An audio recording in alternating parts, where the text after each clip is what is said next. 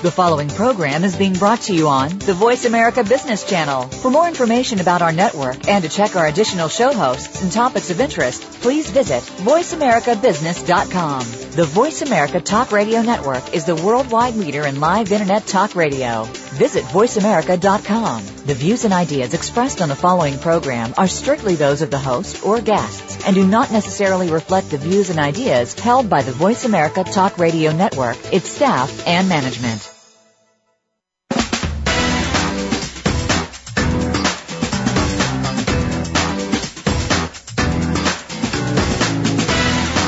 Welcome to the most nutritious hour of business talk all week.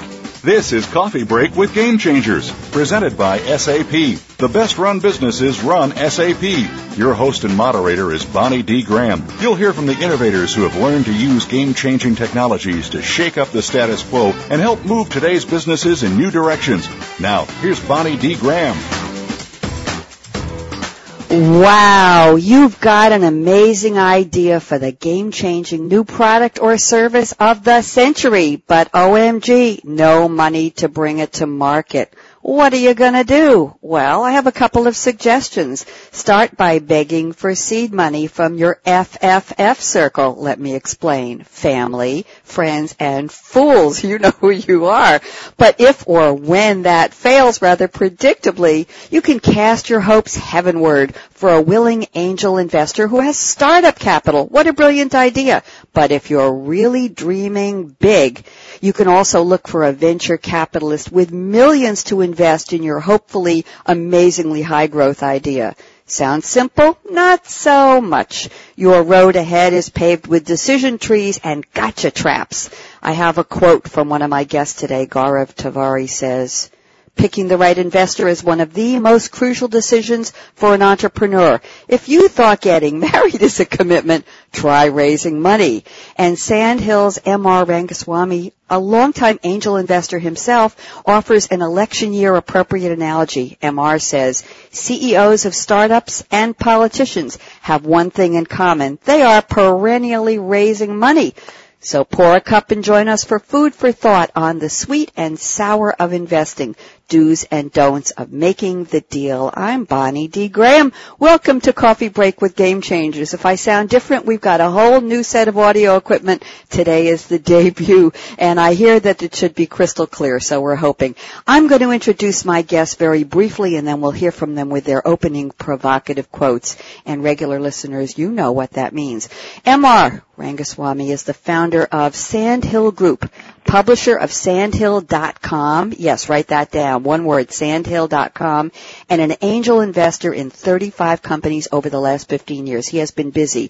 Gaurav Tewari is an executive director at SAP Ventures. He is also a co-inventor on nine issued U.S. technology patents, and I have to tell you this. He got his MBA from Wharton. He was graduated as valedictorian as a Ford Fellow. He holds BA and master's degrees in computer science and economics from MIT. Gaurav will meet you in just a moment. And Chris O'Connor, our third guest, is co-founder and CEO at Taptera, maker of consumer-like mobile apps that employees want with the systems companies already have. And Chris is no slouch. He holds a BSc in nuclear engineering.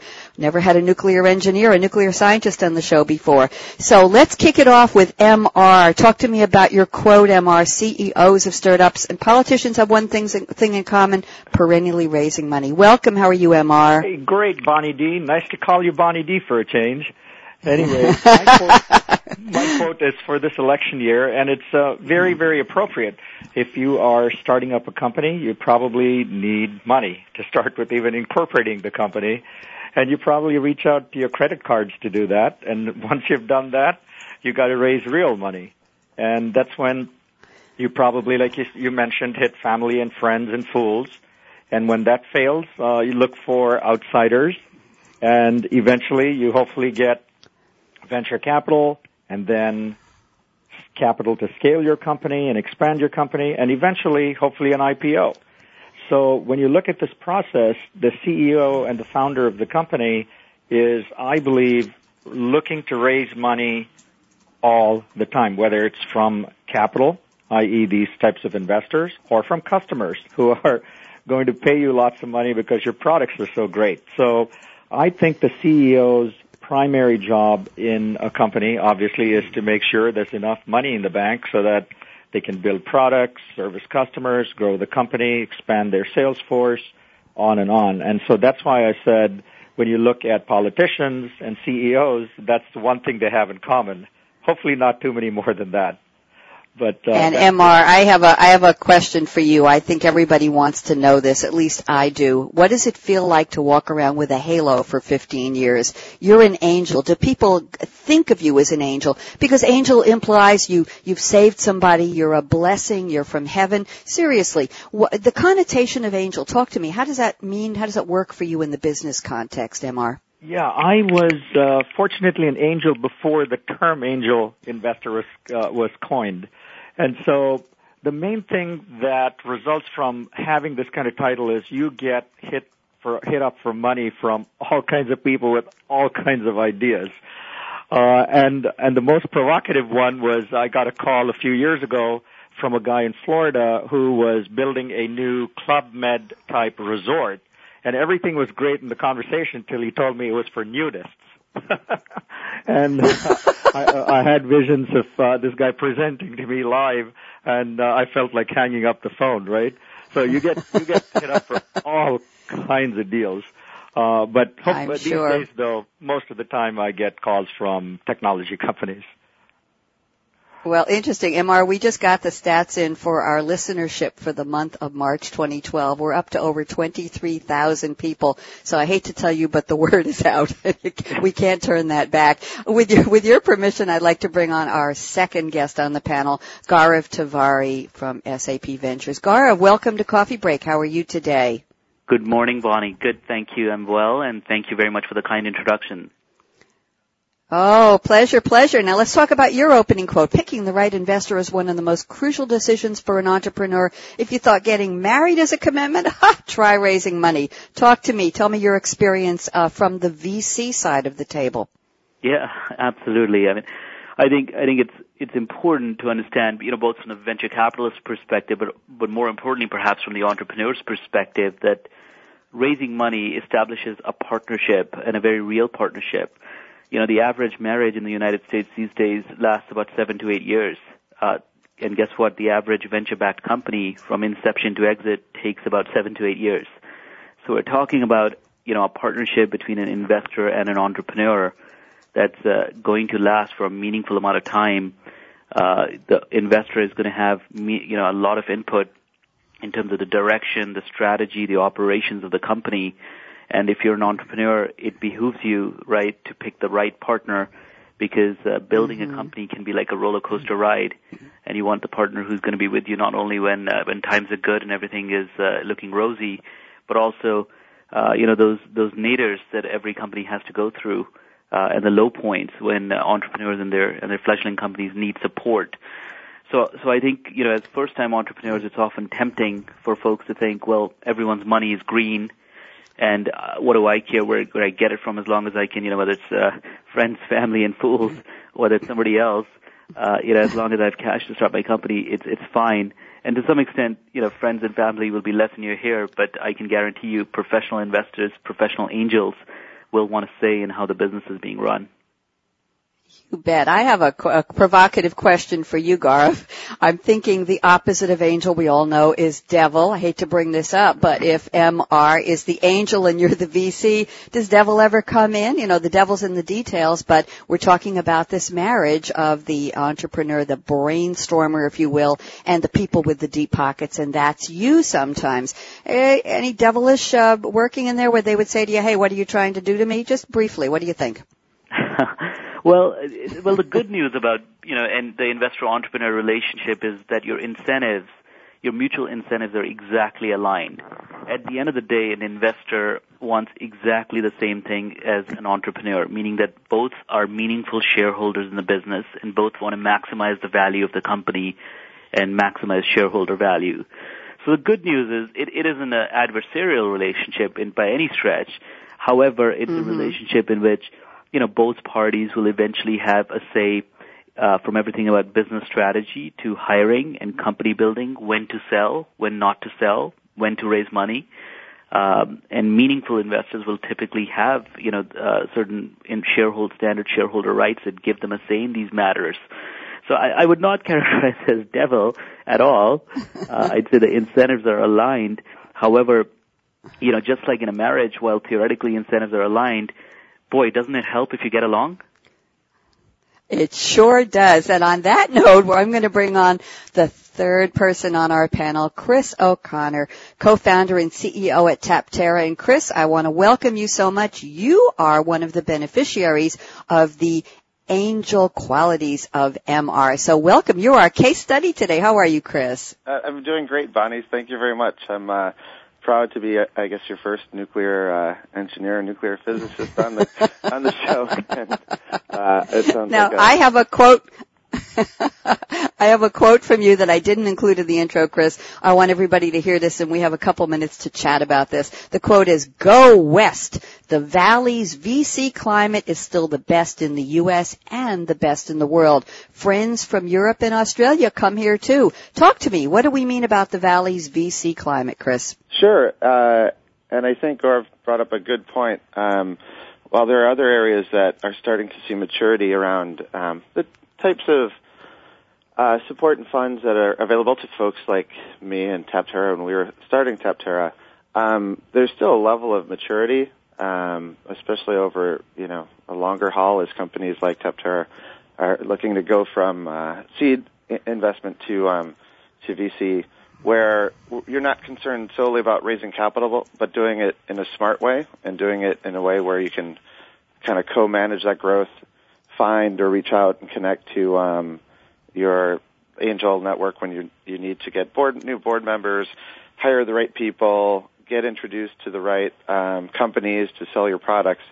Um, there's just a, a level of interconnectedness out here in the valley that uh, still seems to draw most of my friends and colleagues. Um, I have a number of friends in Europe, um, uh, folks, folks from London, Amsterdam, and definitely when they get beyond the kind of you know, one or two guys kicking around an idea stage, there's a long, a, a month long trek to the valley to, um, to start to look at ways that they can get plugged into that network. Uh, and I think it's, um, it's hard to underestimate the value of that network effect. Um, so it's not just, maybe it's not just a marriage, but it's a marriage where, um, you understand the, the extended family that you're marrying into and, uh, you know, have uh, have your spouse that's able to call the uh, aunts and uncles to uh, to help out as needed.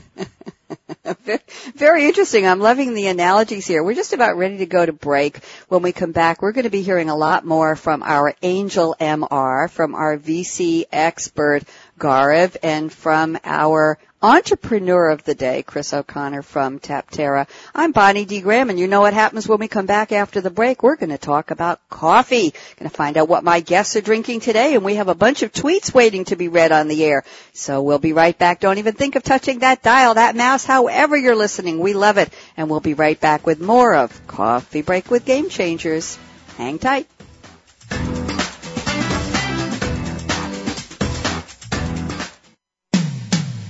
When it comes to business, you'll find the experts here. Voice America Business Network. The time for enterprise mobility is now, according to IDC. By 2013, over 1.19 billion workers worldwide will be using mobile technology, comprising 34.9% of the workforce. The impact of mobility on business is clear. Increasing numbers of business users are expected to handle critical tasks and decision making in real time, no matter where they are. SAP and Sybase, an SAP company, offer mobile applications and underlying infrastructure with integration to SAP SAP systems for secure access to business processes anytime, anywhere, and on any device. www.sap.com.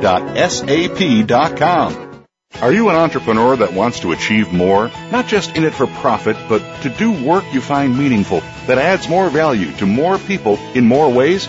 Listen for Be More, Achieve More, inspiration for the entrepreneurial mind. With host Chris Cooper, you'll hear from successful achievers from around the world with the passion and experience to offer invaluable guidance. These people are making a difference and will help give you the motivation and insight to achieve more. Be More, Achieve More can be heard live Fridays at 8 a.m. U.S. Pacific Time on the Voice America Business Channel. When it comes to business, you'll find the experts here. Voice America Business Network.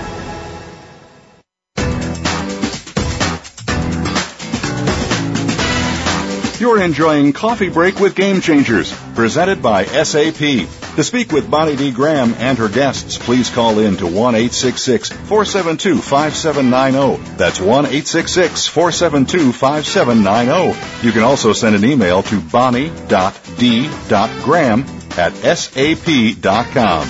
And you're invited to tweet your questions and comments during and after the show at Twitter, hashtag pound sign S-A-P-R-A-D-I-O. Now let's get back to Coffee Break with Game Changers. And here we are, and it's time to talk about coffee. So let's go down the guest list, see what everybody's drinking today. MR, what's in your cup? Okay, there's a little bit of story behind my coffee. I'm uh, I consider myself a coffee connoisseur, but my friends think I'm a coffee snob because every week I buy a different uh, coffee from different places, and they have to just be roasted beans. I grind my own coffee, and this week uh, we have a great neighborhood restaurant called Spruce, where uh, the the the owner there really goes and seeks out amazing coffees. And so this week I have here with me a Brazil Chapada Diamantina. And this is grown in the state of Bahia. It's uh, the the forest actually seven hours from the main city of Salvador. And chapadas are rock formations and they've eroded over time and created an alluvial basin. So actually coffee is grown amongst these towering uh, mountains. And it's a, it's a, it's a fantastic cup of coffee. It's called Chapada Diamantina.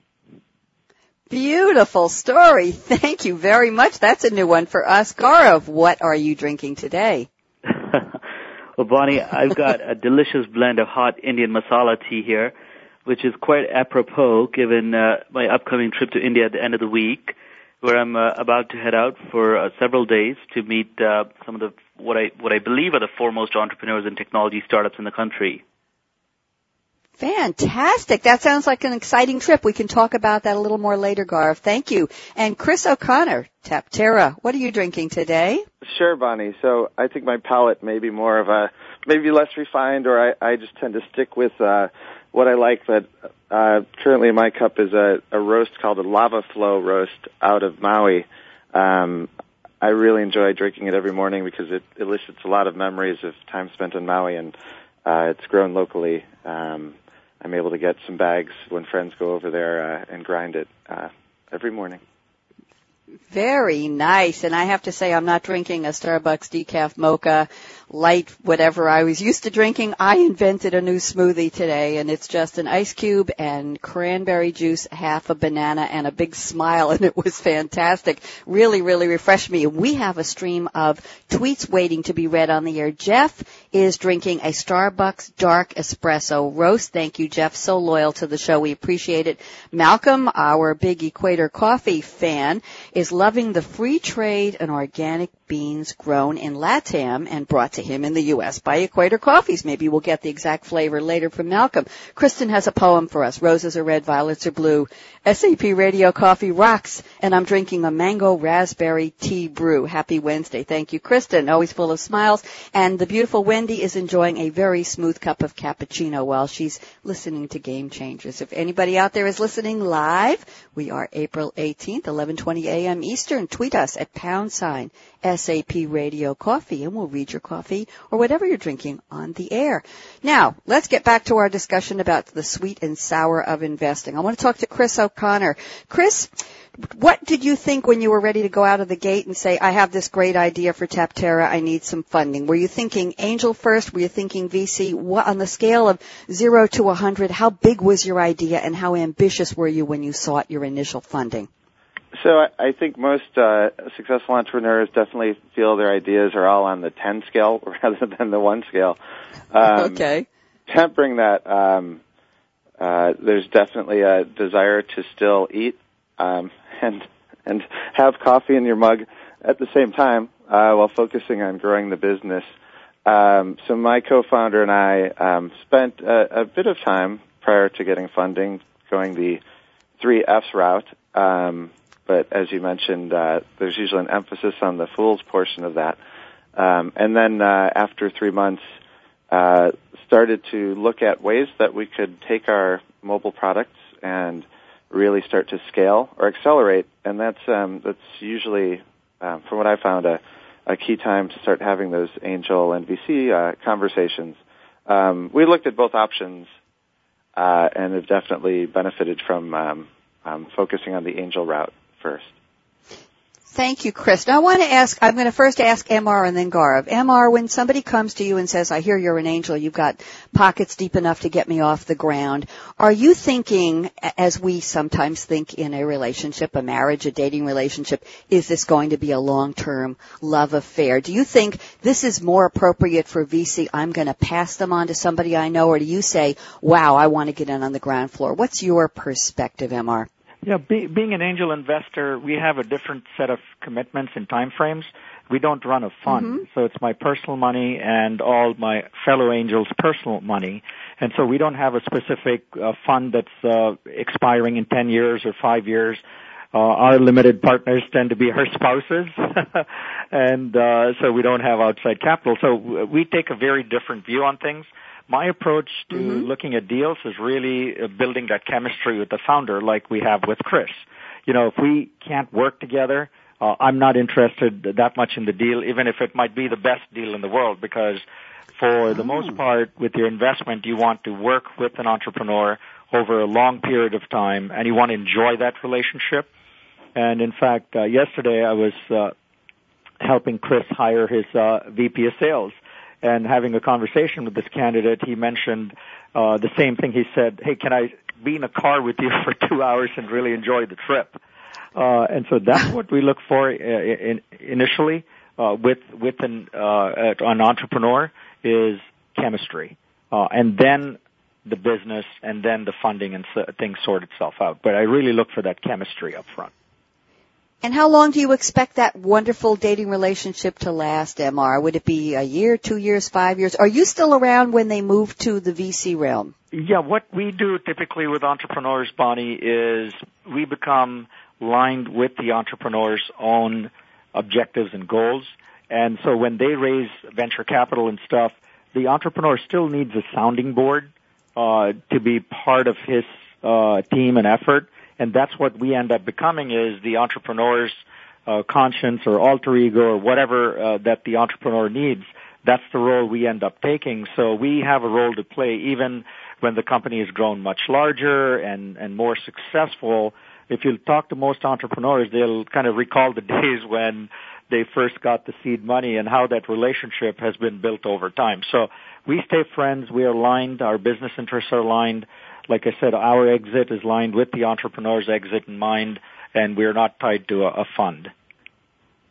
Very interesting. Thank you. And Gaurav, I want to talk to you about what investors look for in a prospective investment. You sent me a list here of team, market, product, business model, and deal. So is that an order of priority or is that the chronology of how you approach this, Gaurav? Yeah, I, I would say actually that is in rough order of of importance, kind of uh, from most important to to least important. You know, as far as uh, as far as evaluation of a prospective investment, uh, I think. Uh, you know, typically we tend to, and I think this is true for many, most venture capital firms, uh, including SAP Ventures, we tend to invest in one out of about every 100 to 200 companies that we meet with. So, and these are, you know, qualified companies that have some level of traction. We're typically looking at these companies, uh, you know, beyond the angel round. So they've kind of gotten past the concept stage. Uh, you know, there's generally more of a filled out team. There's, uh, at least a product or at least a version of a product that's, uh, that's marketable. Uh, there are initial customers, there's initial traction. Uh, so it's a, it's a pretty, it's a pretty strong filter and funnel, if you will, and I think uh, MR makes a great point, you know, and that's why team is fr- first on my list in the sense that chemistry with between the team and the entrepreneur is important, and it kind of, you know, kind of goes back to my first point around uh, around the entrepreneur VC relationship, investor relationship being akin mm-hmm. to a mm-hmm. marriage. Uh, you want to see the right chemistry there, and the ability to to get along helps. Uh, I, you know, when we look at it at, at an investment, it starts with a team, which is a function of chemistry as well as competency you know, then we look at Isabel, you know, if you've got a good team, we, you know, the theory is that a good team will figure out how to build a good product and be able to market it versus a bad team, you know, may not be able to get a, may not even be able to get, you know, develop a viable business even in a phenomenal market. So we, we place a disproportionate emphasis on the team. And then we, of course, look at the market and then what the product is, what the business model is, and what the terms and conditions of the of the prospective investment round are, kind of in that order. How prepared, Gaurav, how prepared do you expect the entrepreneur to be when they knock on your door or email you or finally get that golden appointment? I'm going to talk to Chris about that, that feeling of when he finally got in the door to, to speak with MR. So what do you expect them to have to be ready? Just, hey, I've got a brilliant idea and I hear you've got a deep pocket. Can we have lunch? I don't think that's going to cut it. What do you expect? Yes, a great point. So in, our in our case, in my case, right, I, I typically tend to focus, uh, you know, beyond the angel stage. So at that stage, it, it's certainly more than an idea. And so what I'm looking for in a first meeting with an entrepreneur, so first of all, I think it matters how the entrepreneur comes in. It's a lot easier to get an investor's attention if the entrepreneur comes in through a trusted channel you know, if it's through an angel investor such as MR who I trust who refers an entrepreneur to me, whether it's someone in my network, uh, if the entrepreneur can find a way to get to you through a trusted intermediary, that immediately, you know, uh, puts puts differentiates them relative to the you know substantial amounts of unsolicited inbound inquiries every venture firm and our firm tend to get. So I think that matters. And then secondly, when I when I meet with an entrepreneur, I expect them you know, to have a coherent uh, story about why their business is a compelling investment opportunity. I'm expecting them to be somewhat promotional because at the end of the day, it is the entrepreneur's job to get an investor excited about the prospects of the business. And it's mm-hmm. not just about the mm-hmm. prospects of their business, but it's also getting the investor, convincing the investor that it is their business out of the hundred or so other opportunities that the investor has seen that merits being funded, that pre- presents the most compelling investment opportunity in terms of potential returns and rewards. Uh, so I expect an investor to have uh, an entrepreneur to to have a coherent story around that, and then you know, of course, we tend to drill deep into certain aspects. Uh, oftentimes, that's the substance of follow-on meetings. Uh, but uh, you know, from my perspective, I'm looking for an entrepreneur to have fluency around their market. I expect them to mm-hmm. have you know, started thinking about assembling a good team. Uh, I expect them to articulate why they, what makes them special, what's their secret sauce, if you will. Uh, mm-hmm. I expect them to tell me what, it, why is it that they're defensible. You know, why why can't the next guy come along and out innovate the entrepreneur who's uh, you know innovating certain incumbents today? So I, I think it's all of those things that kind of you know holistically sort of mesh together uh, you know, from my perspective into my overall assessment of a company. And quite frankly, it's shaped by, you know, seeing hundreds of companies each year and having been doing, sure. having done this for the last seven years. Sure. And I want to bring up, we have just about, oh, 30 seconds uh, till break, but I have to get Chris O'Connor in here. Chris, in your notes, you mentioned to me that you believe your work at Genentech is a great pedigree to have. So I just want you to speak very quickly and we'll pick this up after the break, Chris.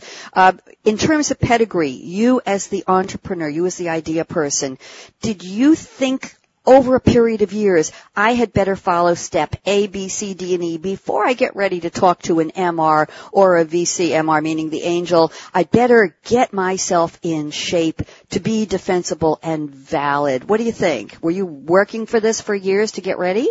Uh, so I was working for this for years, not necessarily with the like objective of um, uh, meeting and being defensible for MR, but literally to make sure that your heart and your um, your soul is in the right place around such a big commitment in your life. And I think um, that generates a lot of focus and a lot of um, focus on the, the points that Gaurav mentioned, making sure that you understand the market, that you're able to credibly speak to the team and how you're going to build the product. Um, that makes that angel discussion um, more, you know, natural and uh, um, kind of more of a point in time than an end if that makes sense. That makes a lot of sense. And we're going to hold that thought and come back with more of our roundtable here on Coffee Break with Game Changers. I'm Bonnie D. Graham, and when we come back, we're going to get to what I think everybody's been waiting for is what ideas are hot right now? What's going to tickle MR as the angel and Gaurav Tewari as the VC venture capitalist? And why did Chris O'Connor be successful? How did he be successful? What did his idea have that really captivated their, uh, their minds? We'll be right back with much more of Coffee Break with Game Changers. From the boardroom to you, Voice America Business Network. Are you tired of the government squandering your tax dollars on bailouts and overpaid bureaucrats? On Free Markets with Dr. Mike Beitler, Mike Beitler and his guests explain why big government regulations are the problem and innovative businesses and free markets are the solution. Listen to Free Markets with Dr. Mike Beitler, Thursday mornings at 10 a.m. Eastern Time, 7 a.m. Pacific on the Voice America Business Network. The time for enterprise mobility is now, according to IDC. By 2013, over 1.19 billion workers worldwide will be using mobile technology, comprising 34.9% of the workforce. The impact of mobility on business is clear. Increasing numbers of business users are expected to handle critical tasks and decision making in real time, no matter where they are. SAP and Sybase, an SAP company, offer mobile applications and underlying infrastructure with integration to SAP systems for secure access to business processes anytime anytime, anywhere, and on any device. www.sap.com. Voice America Business Network. The bottom line in business.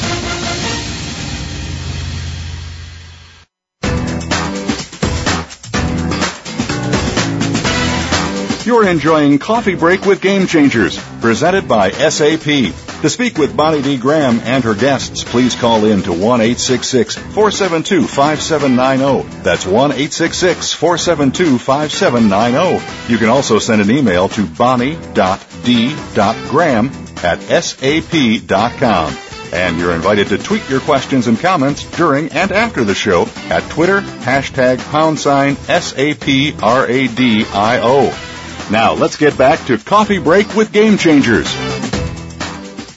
Okay, and we're back, and I have a great quote, quote from Chris O'Connor, founder, uh, co-founder and CEO of Taptera. Chris says, mobile is hot. Mobile plus social, and there's our recipe for success, is even hotter. And Chris says, strike while the iron is hot. So from the perspective and POV of an entrepreneur, Chris O'Connor, what's your thought about what our listeners can think through on their side if they want to also get into the game as entrepreneurs. Sure. Thanks, Bonnie. Um, so I think uh, all of your listeners will probably agree that we're firmly marching to a post-PC space. Um, Apple's done a great job last quarter selling more iPads than uh, any other individual PC manufacturer. Um, and I, I was in the internet boom. I actually came out to San Francisco uh, back in the late 90s to be a dot-com baby. Um, and mobile and social and sort of the post PC world um, is definitely providing similar platforms. Um, so it's not so much that uh, you know folks are focusing on being the next Facebook, I think, at this point, or the next Apple, um, but that these are basic capabilities that are now permeating our lives that are becoming so second nature that uh, we're using them without realizing them. I'm on LinkedIn all the time, and I'm checking mm-hmm. in my mm-hmm. location and sharing with friends on, on Foursquare. And there are a lot of unique ways that uh, the next generation of startups will combine these technologies, um, ways we can't imagine, ways that will help. Um, in some cases, I, I know of an organization that's helping um, um, physicians when they're giving birth to, uh, are helping mothers give birth, um, get access to that information mm. um, about like the health of the infant, no matter where they are. Um, so it's those types of kind of I think intersection points that uh, as an entrepreneur mm-hmm. um, we've thought of, but I, I, I think that the the field is ripe and you'll see a lot of creativity in ways that we can't currently imagine. But that's where the next generation of uh, uh, kind of the Amazons and people like that I think will will start to focus on. Thank you, Chris. Let's turn to our resident angel for today, MR. MR, what's hot in the world of angel investing from your perspective? You've been doing this a long time. You've been doing this and you, you are using your own deep pockets for investing. What appeals to you right now? Yeah, right now I'd say intellectually I'm very, very curious about big data. And uh, this is a space I think we're just starting to see some some interesting companies, but I think this is a market where there's a huge opportunity. If you look at, uh, like Chris said, the number of devices that are getting connected on to the internet, and you multiply the data that each one of those devices store and operate on, you can imagine that in a few years, they're going to be a new term called exabyte. You know, it's larger than a terabyte. An exabyte mm-hmm. would hold 400 or 4, I think 4,000 libraries of Congress of uh, that much of data in one exabyte. And so I think the world wow. is moving to these very large databases of information. And so if you can harness all that data and make that meaningful, there could be all kinds of great companies coming out of it.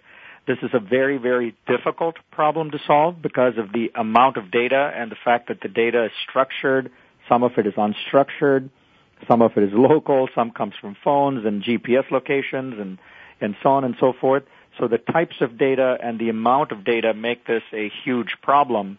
But if we can solve how to harness this and make that into meaningful, actionable information, I think there's a whole host of large companies that can kind of come out of this big data space. So that's kind of what I'm looking at at this point in time. Thank you. Sounds very exciting. And let's turn to our resident VC specialist today, Gaurav Tewari from SAP Ventures. What are you looking for, Gaurav? Yeah, absolutely. Uh, I think uh, you know where where SAP Ventures is a, is a bit very unique in the sense that you know while we tend to be very market focused and we invest uh, for financial returns, we obviously always also have this very uh, you know special benefit of uh, being able to leverage SAP and the SAP ecosystem and all the brilliant minds and resources uh, across the world, across 120 countries and 50,000 employees to really help inform our understanding of key trends and also help us evaluate companies, uh, you know, that we look at. So, uh, so very, very fortunate to have that dual perspective of, of the market as well as uh, the largest enterprise application company in the world uh, as our limited partner. Uh, I'd say to some extent, you know, a couple of themes that we're very excited about uh, overlap with what the other guests have mentioned. Uh, certainly mobility is a huge one with the rise of smartphones and particularly in international and emerging markets we're seeing people go straight to mobile computing and completely skip the the PC desktop altogether. And I think there are mm-hmm. fundamental businesses to be built on top of uh, the mobile platforms and mobile smartphones that are proliferating. Uh, big data was mentioned. You know, one statistic that that's absolutely mind-boggling there was more data created in 2011 than from the inception of mankind till the end of 2010. So Can you, you repeat think, that, please? Can you repeat that slowly? I think that's a keeper, and I think Malcolm might want to tweet that. Go ahead. Yeah, absolutely. Uh, so there was more data created in 2011 than there was from the inception of mankind till the end of 2010. Whew. So if you think about that, it is just mind-boggling what an explosion there is happening in exponential growth in the amount of data that is being generated. And I think this big data concept sort of refers to the fact that, well, what can we do with all of this? You know, how can we kind of leverage it? If you're a business, there's tremendous insights to be gained. Uh, there's tremendous predictive abilities to be gained in terms of how to run your business better, smarter, more efficiently. Uh, mm-hmm. You know, if you're a consumer, there's a whole whole bunch of useful services to be provided to you.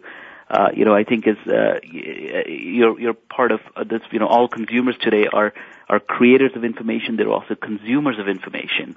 Uh, in fact, that leads me to the third theme, which is social media, which is essentially you know the demo- the consumerization of the of the web and consumers having become prolific content creators in their own right, whether it's you know writing on somebody's wall on Facebook or you know pinning the next set of styles on Pinterest or, you know, Twitter for that matter. You know, we're generating content and data as we speak on the show.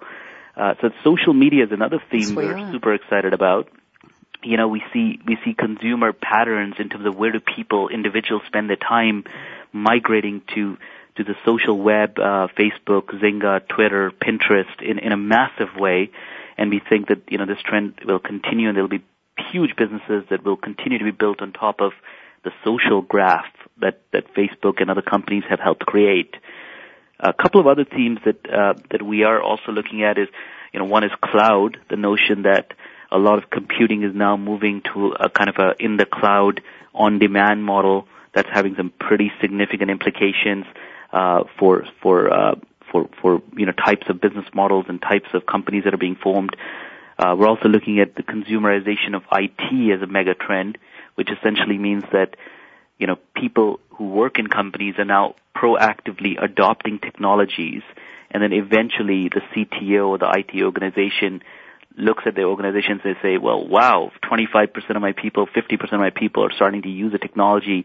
Let me figure out a way to bring that within the enterprise in a system, in a, in a, in a kind of a formalized fashion. And that's what we mean mm-hmm. by the mm-hmm. consumerization of IT, a grassroots adoption of technology that's permeating into the corporate world, but driven by individual user adoption and initiative. And then finally, I'd say all the infrastructure around all these innovations, right? So as we think about the big data or cloud or social media or, or mobility, there's the next generation of infrastructure that needs to be built from a technology perspective to support all of this. Uh, and so I just invested recently in a company called Violin Memory, for example, that's in the flash memory space, which, uh, you know, flash memory, mm. again, is part of this mm-hmm. next generation set of technologies that will enable all these businesses and all these me- mega trends to actually take off. Thank you, Gaurav. I'm going to introduce the E word. I, I often do this on the show when something seems exciting, and I would say that all three of you are in a, a mode or a business model that sounds exciting to me. Chris, from the perspective of being the idea man or part of an idea team, bringing something new to market, being able to get angel investment and from MR and others. MR from the perspective of saying, hey, I've got money, I want to be part of the future. Let me look around and see what's worthwhile for me to invest in and make that part of my total business perspective, my business portfolio, if you will. And Gaurav being able to look at hundreds of companies a year and saying, who's got the next great whatever it is? Am I helping to discover and fund another Bill Gates, Steve Jobs, who knows what you might discover. Would you all agree that what you're, what we're talking about today is just plain exciting? Yeah, I guess, uh, you know, having been at this for 15 years, you know, I continue to do this for the excitement and the intellectual challenge, you know, and, and money is good too, but I think what really drives all of us is really this whole concept of being able to make a difference, change the world, mm-hmm. and uh, this is the beauty of what uh, the Bay Area and Silicon Valley brings is the ability to dream and try new things, experiment, and many of them do fail, but when we have breakthrough ideas, I mean, they absolutely change the world. They do. And I have a couple of, of, routine questions to try and squeeze in in the next two minutes before we take our last break and move to the crystal ball segment. MR, quick question for you. Your advice, when to take investments from customers? We're talking from you as the angel investor in a small startup or a medium startup. When should the company say to their customers, it's okay, you can invest in me? Hmm? Yeah, and I think it can be, you can get creative with this, Bonnie. I mean, when I meant taking investment from customers, I meant getting creative and getting them to prepay uh, the money they would give you anyway or to pay for five years, uh, the, the revenues ah. that you would be getting. And I would try to do that as opposed to give them an equity in the company unless it was such a big and strategic customer that it made sense. So a lot of companies are willing to, when you work with them and you have a good product, they're willing to help you out by paying early, by paying uh, a larger amount over uh, an extended period of time and so forth. So I think uh, you can get creative with these customers and get revenue early as opposed to giving them a stake in the company. Now, you know, once in a while you have a really strategic customer and you may have to give them equity to really have skin in the game. But uh, there are many, many ways to do this, and this is these are the kind of discussions we have with uh, our entrepreneurs like Chris all the time. You know, how do you generate the money without uh, diluting the capital of the company, and at the same time, you know, making the pie, you know, uh, bigger, and uh, everybody has a fair share. Thank you, MR. You know what? It's time for us to go to break now. And when we come back, it is time for crystal ball. I'm going to ask my guests to look into their crystal ball all the way five years ahead to 2017 and tell me how angels, VCs, and the process of attracting investors will continue to evolve. And will it be anything like what it is today? I'm Bonnie D. Graham. You're listening to Coffee Break with Game Changers. We'll be right back.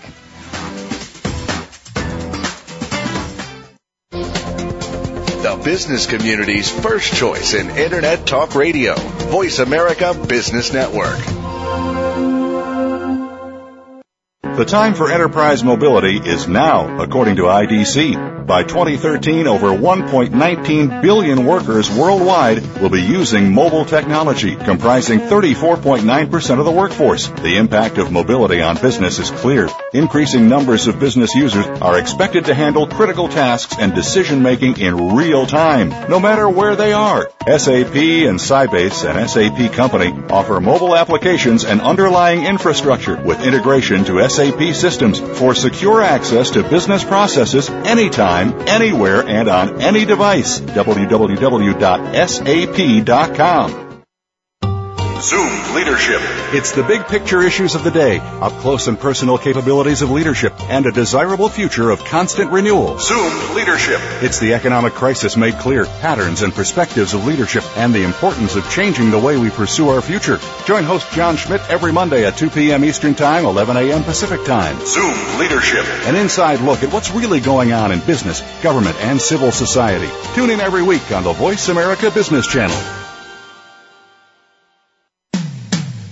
When it comes to business, you'll find the experts here. Voice America Business Network.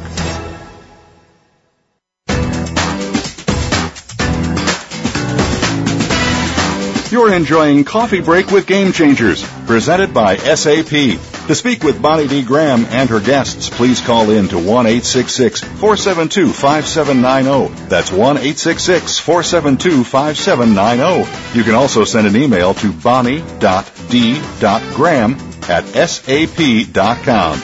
And you're invited to tweet your questions and comments during and after the show at Twitter, hashtag pound sign S-A-P-R-A-D-I-O. Now let's get back to Coffee Break with Game Changers.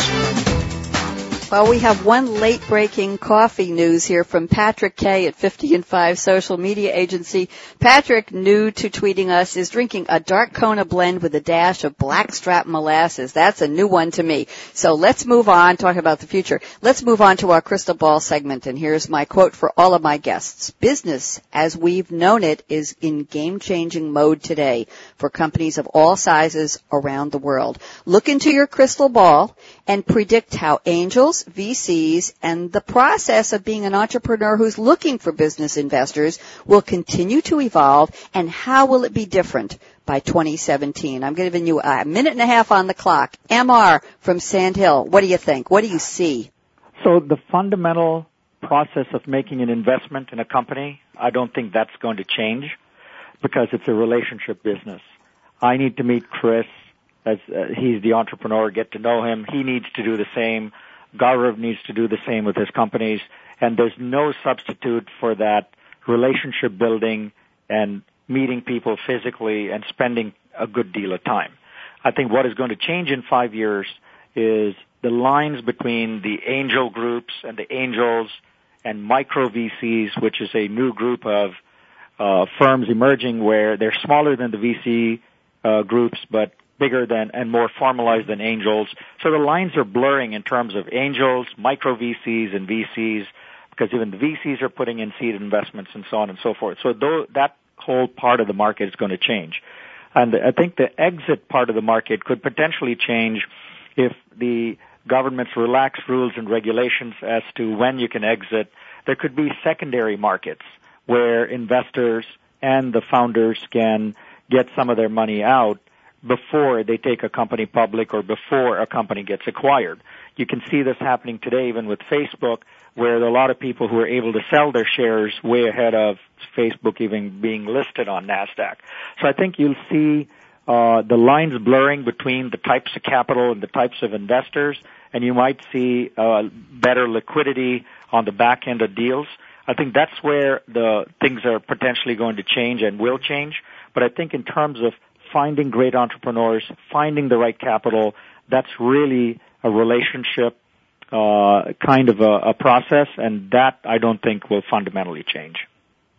Thank you so much, MR from Sand Hill. Moving on to Gaurav Tewari of SAP Ventures. What do you see five years from today, Gaurav? Yeah. Well, Bonnie, I think, um, you know, I would say the French have a saying that's quite relevant in this context. They say, you know, the more things change, the more they stay the same. Plus ça change, plus c'est la même chose. One of my favorite sayings. Please go ahead. Exactly. Your French accent is far better than mine, so thank you. Merci. Go ahead.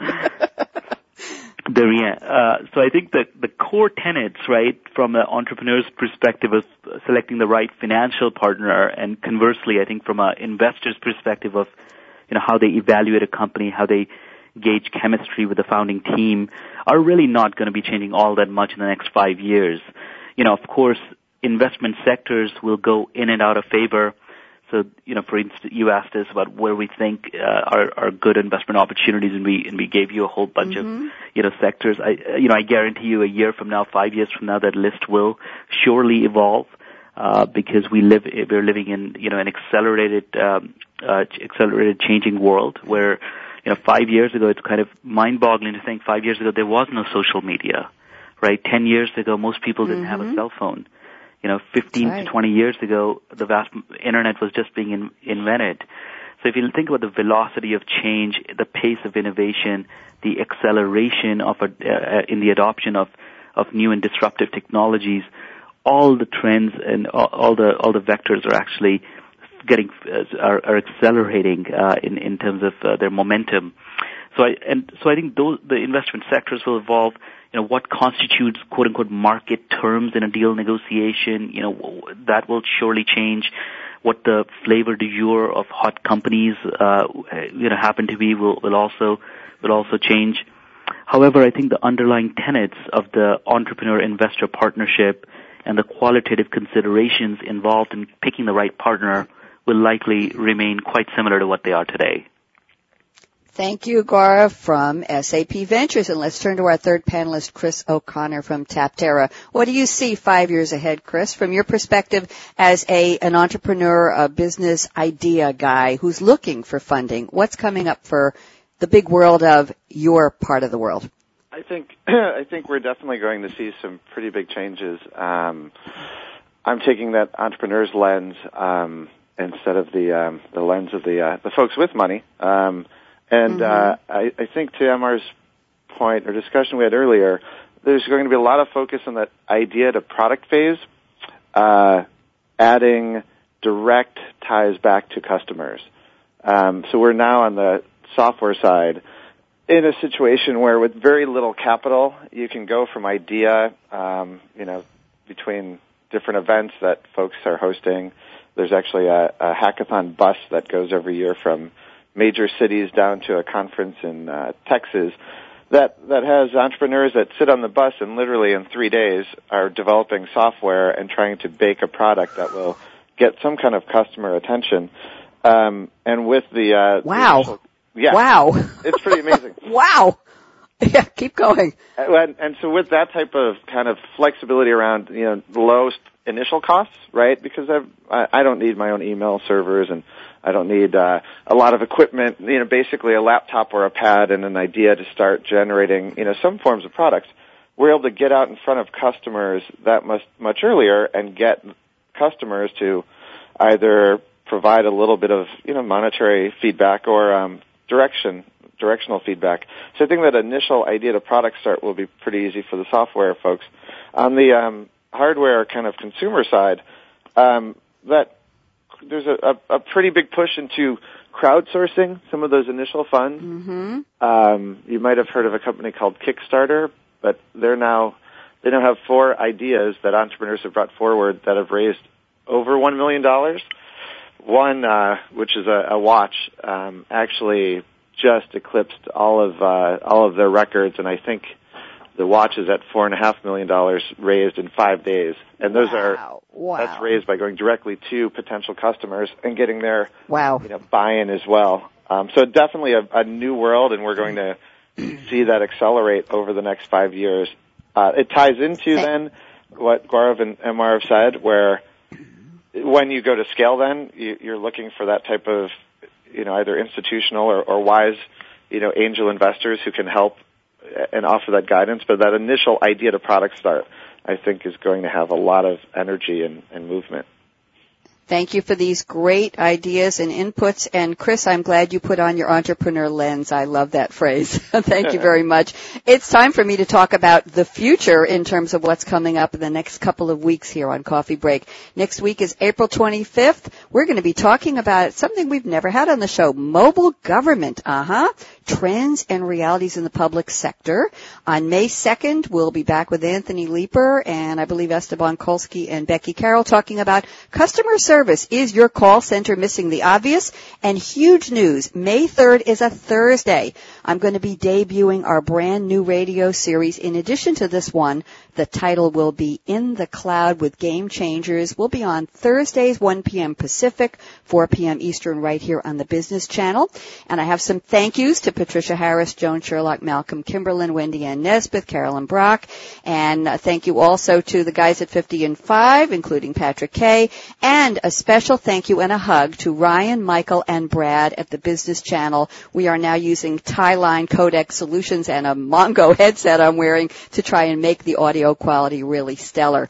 I have a special thank you as well to my very special panelists today, M.R. Rangaswami from Sand Hill Group, and to Chris O'Connor from Taptera and Gaurav Tewari from SAP Ventures. I've already invited them to come back and I'm picking a date. I think August 29th we'll have you back because we have so much more to talk about the world of investing. I'm Bonnie D. Graham. Thank you so much for joining us for this edition of Coffee Break with Game Changers. We'll be back next week right here on the Business Channel. Have a great week and think about your next great idea. Bye bye. Thanks again for tuning in to Coffee Break with Game Changers, presented by SAP. The best run businesses run SAP. To keep the coffee break conversation going, tweet your questions and comments to Twitter, hashtag pound sign SAP RADIO. Please join your host, Bonnie D. Graham, again next Wednesday morning at 8 a.m. Pacific Time, 11 a.m. Eastern Time on the Voice America Business Channel. Have a great week.